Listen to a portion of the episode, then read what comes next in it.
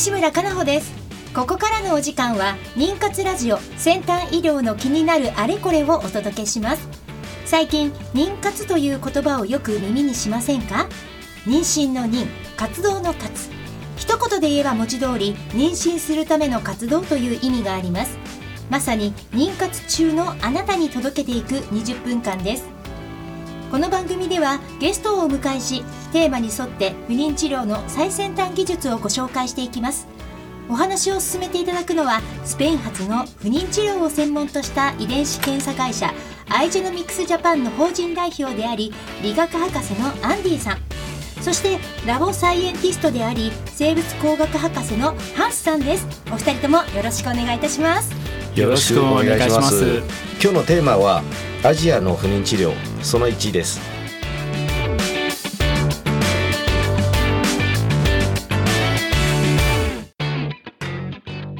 この番組は不妊治療に関わる遺伝子検査の専門家アイジェノミクスジャパンの提供でお送りします。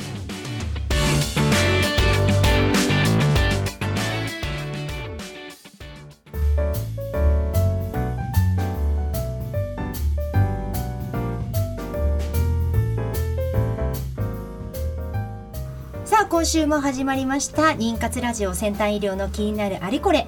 まずはアンディさん。はい。あの先週先々週とこの番組ねトシさんにバトンタッチして、はい。アンディさんは海外を飛び回ってたと伺いましたけれども。そうですね、あの先週はですね東南アジアに行ってきたんですよ。あのタイ、はい。でその次マレーシアシア。えーそれからシンガポール、ええ。3カ国に行ってで帰ってきたんです。1週間のうちにですね本当飛び回るとはまさにこのことで。そうなんですよ。ねえ。行かれてはい。あの、まあ、せっかくの海外お仕事とはいえ食べ物は何が美味しかった食べ物食べ物はですね もう東南アジア美味しいですよね、ええ。でタイだったらまあトムヤムクンとか、うん。あとグリーンカレーとか美味しかったんですよね。カレーね。ココナッツが入ってる。そうですね。それはすごいご飯が進むんですよ。ああであれですもんね。日本のお米とやはり違ってタイ米あのパラパラした。そうですね。ねえ。そうですね。お米あのちょっと長いあの米で。うん。はい。でえっとマレーシアとかは結構中華系の食べ物美味しいんですよね、ええはい、ただね色がですね黒いんですよ、黒い？黒酢とか使ったりしてるからで美味しくって、ええ。でもまああの現地の人によるとまああんまり体に良くないかもしれないって言ってはいるんですけどね。でもお酢って聞くとね黒酢ってなんか体に良さそうって思っちゃいますけれど、はいはいはこってりなのかしら？あと。いそうですね、うん。あの比較的にこってりの方ですね。はい。はい、まね美味しい食べ物もお食事もしながら、ええ。まあバッチリお仕事もね、そうですね。はい、そしてあといろいろな海外の情報を今日はお話しいただけるということで楽しみにしております。はい。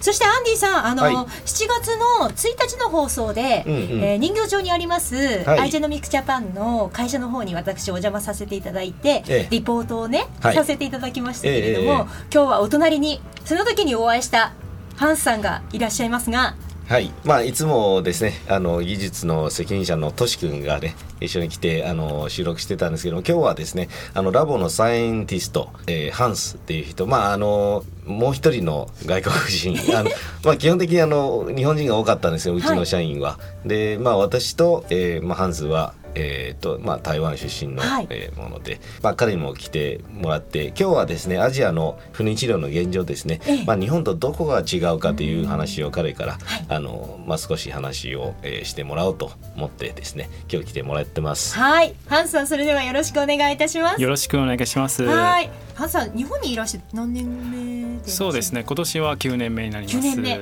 はい、もう日本語さらさらとねお話しいえいえされてらっしゃるまだまだです。ますけれどもあのーハンさん皆さんに自己紹介をぜひお願いできますか、えーっと私の名前はハンスです。えーっと名字は許すの今日と書きます。まあさっき言った通りあの日本に来て9年目なんですけれども、はい。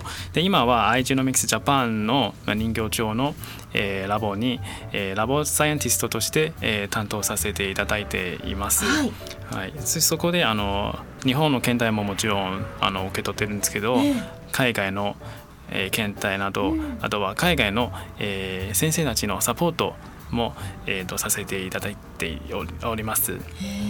これラボサイエンティストっていうご職業はなかなかなれるものじゃないでしょうね。そうですね。うん、もう何年ぐらい研究されてらっしゃるんですか？そうですね私はこの前は大学で研究をやってましたんですけれども、まあ、あの3年間ぐらいの研究ででその後はもう会社に入りまして、うんはい、今はもう1年半ぐらいあのこの職を担当させていただいいただいただいてきました。はい。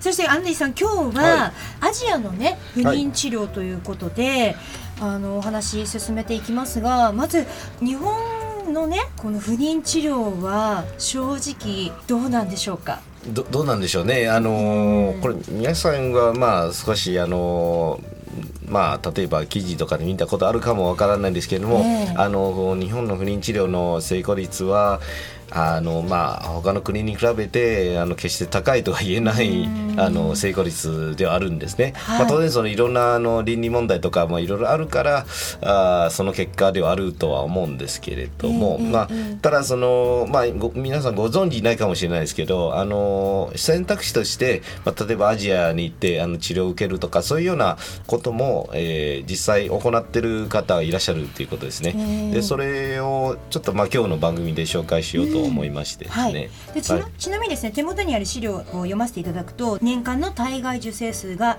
世界最多で成功率は下から3位。そうですね。あのよく言われるのは、うんえー体外受精のまあ周期数で言えば、ええ世界のトップで言われるんですよ。うんまあ人口は1億2000まあおよそ2%ないぐらいの人口なんですけれども、ええええ世界の3割ぐらいの不妊治療は日本で、えー行われている行われてるんですね。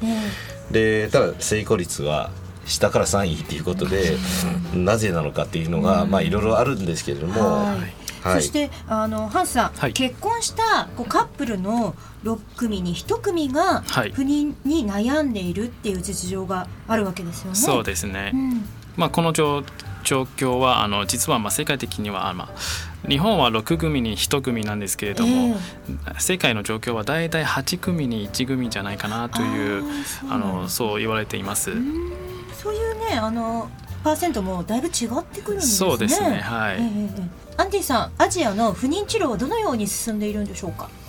そうです。ねあのもちろんその、まあ、規制的なものもあってですね、ええ。で海外でできること日本でできないこと、まあ、あの逆のことはまあそんなにないかもわからないですけれども、はい。あの例えばあの代理出産とかですね、ええ。今、まあ、日本では禁止されてるんですよね。ええ。えーまああのもともとガイドライン、まあ学まあ、産婦人科学会のガイドラインで禁止したんですけどもあ今あの実際法的にあの原則禁止っていう、えー公表もされていてですね、えーあの長野のクリニックでですね、うん。あのまあ、行われているところあるんですけれども、あの最近でもまあその、えー規制はどうなるかというところで、えー最近は実施していないというふうには認識しています。はい。で海外はですね例えば、えーまあハンスから話してもらいましょうか。あの今海外法的に実施できる国ははい。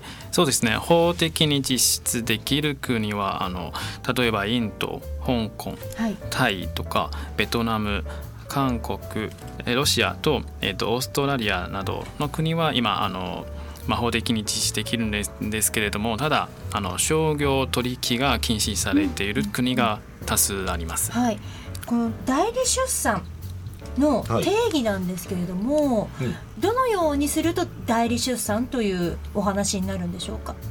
まあ、例えばですね、まあ、自分の子供なんですけど自分の女性の卵子ええ。と、まあ、精子、えー旦那さんの精子。はい、で、えー例えば不妊治療で受精卵ができて、うん。まあ、肺ができた、はい。で移植できる状態なんですけどもその女性の体の状態によって、えーあの妊娠できないっていう場合があるんですけども、はい。でその場合は他の人に代わってもらってですね他の女性に女性にの移植して、ええ。その女性が妊娠して、ええ。ーまあ、産んだらまた返してもらうようなええ流れなんですね。はい。はい。でその代理出産ねこれだけ例えば先ほどハンさんおっしゃられてましたインド、はいタイベトナム。相当な数でこう国としていいですよというふうに認証されている国も多いんですね。そうですね、うん。で逆に、まあ、日本を含めてまだ代理出産を OK にしていない国他にどこどちらの国があるんですか？そうですね。今あの、まあ、はっきり禁止されている国は、まあ、日本も含めて、はい。まあ、今台湾と中国、まあ、アジアの国としてはあのまあ、台湾の中国などは、えー、禁止されているんですけれども、えーまあ、あのちなみにですけれどもアイジェノミクスの本社のスペインも今禁止されているんです。はい、だいろいろね世の中でこうこれこのことに関しては熱くこう語られる部分がねまだまだ多いので、はい。日本では、えー今の段階ではあの禁止ということになってるわけですよね。そうですね。で禁止ですからあの日本では例えば誰かに代わってもらうことはあの基本的にダメですね。うん。でまあただどうしてもの場合は、うん。例えば今あのしまあ、ちょっと調べたんですけれども例えばウクライナとか、アメリカとかでそこまで行って、まあ、に日本の方ですね、うん。でそこまで行って、えー妊婦になってもらうと。えーで、まあ、産んでからまたそれを返してもらうような、あのーことはよくあるんですね、はい。ただ非常にお金はかかるんですよ。うん。その、まあ、代わってくれる方に、まあ、支払う報酬っていうのもあってそれがその治療費とかいろいろ含めて大体でも、まあ、1500万とかいくんですよ。はい。はい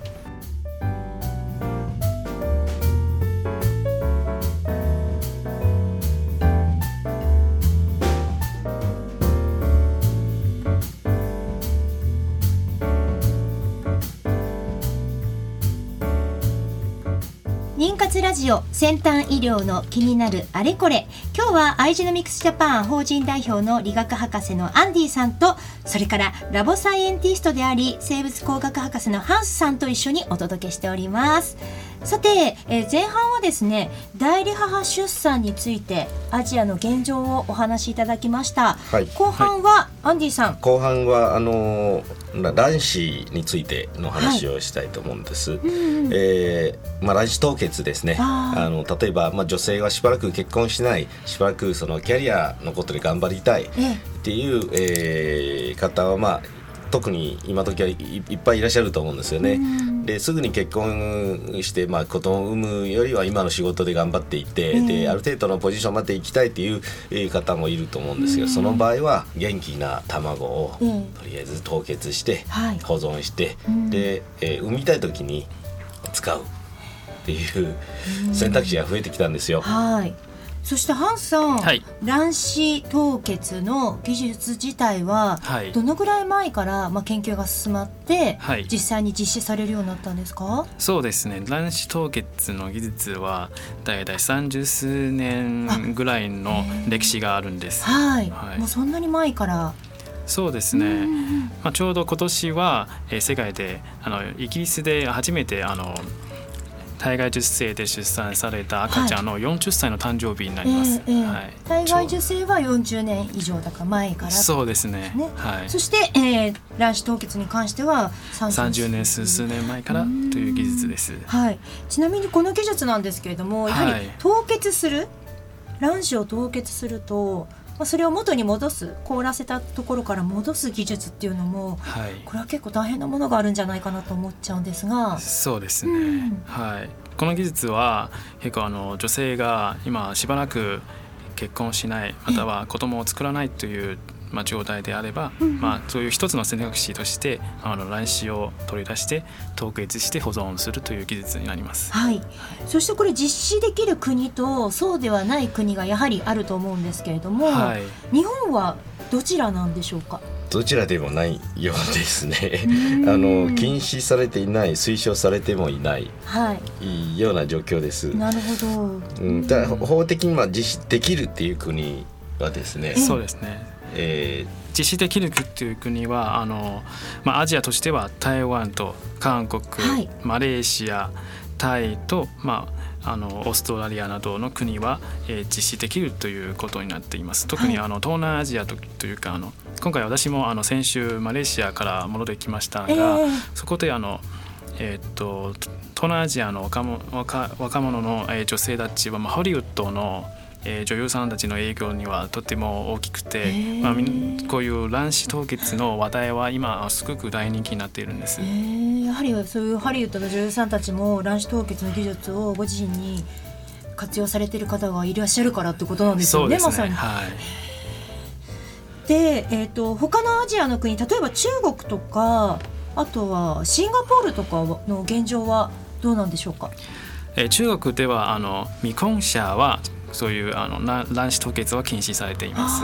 が、えー、とシンガポールはもっと厳しくあの完全禁止になっています。えそれぞれのね国によってこう現状が違ってきますねアンディさんね。そうですね、うん。であのこれの中国のその未婚者禁止ということについてあの実は、えー、と先月ですかね、まあ、ある会社の社長と、まあ、ちょっとご飯食べながらこの件について話したんですよ。ええ。で最近要はそのメディカルツーリズムっていうのがあるんですよね、はい。その中国のインバウンドというあの中国からの観光客、ええ。えー観光だけじゃなくて、まあ、他いろいろな検査とかうん。医療を受けてから帰るようなあのそういったまあ専門の業者があるんですけど、ええ。あのまあ、特にその中国はその卵子凍結が禁止されていて、うん。ではその卵子凍結を日本で、えーやるっていう選択肢を作ってあげようっていう話を、あのーしてたんですよ、ええ。そしたらじゃあ会社を立ち上げてそれをやろうかっていうのがその方がおっしゃったんですね。ええ。はい、卵子凍結なんですけれども、はい最近若年女性がん患者としてはうん。ある使い方がありまして、はい。例えばあのえー、とがんの治療を受けて放射線またはあの化学療法を受けてその治療の方法はあの卵子にダメージがある時は、うん。はい。その女性たちはあの卵子凍結をして、ん。でその治療終わったらまたその卵子をとあの卵子を、えー、と利用することにななるということも可能です。そうですよね。あのまあその治療前に先に卵子を凍結させておいて後から戻してあげるっていうね。そうですね。だからその前もお話ねこの番組でありましたけどそのがんの治療によって子供を出産することを諦めなければいけないんじゃないかっていうところから、はいこの卵子凍結っていう技術があることによって諦めないっていう方向性も見えてくるというそうですそうですねん。それはすごくね嬉しい技術なのかなともはいはい、感じます。そうです。はい。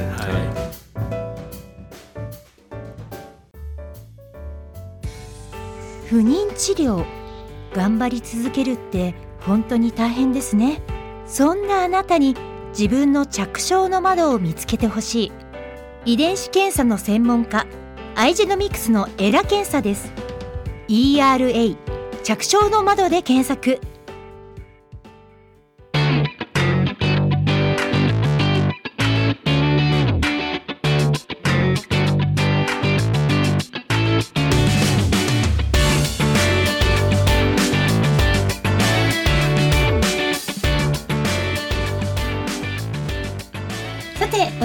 なりました。アイジェノミクスジャパン代表のアンディさん。ラボサイエンティストのハンさんと一緒にお届けしてまいりました。お二人とも来週よろしくお願いします。よろよろしくお願いします。この番組は毎週金曜日夜10時から再放送をお届けしています。またポッドキャストによる配信も行っています。FM 西東京のポッドキャストページからお聞きください。それでは来週同じ時間にお会いいたしましょう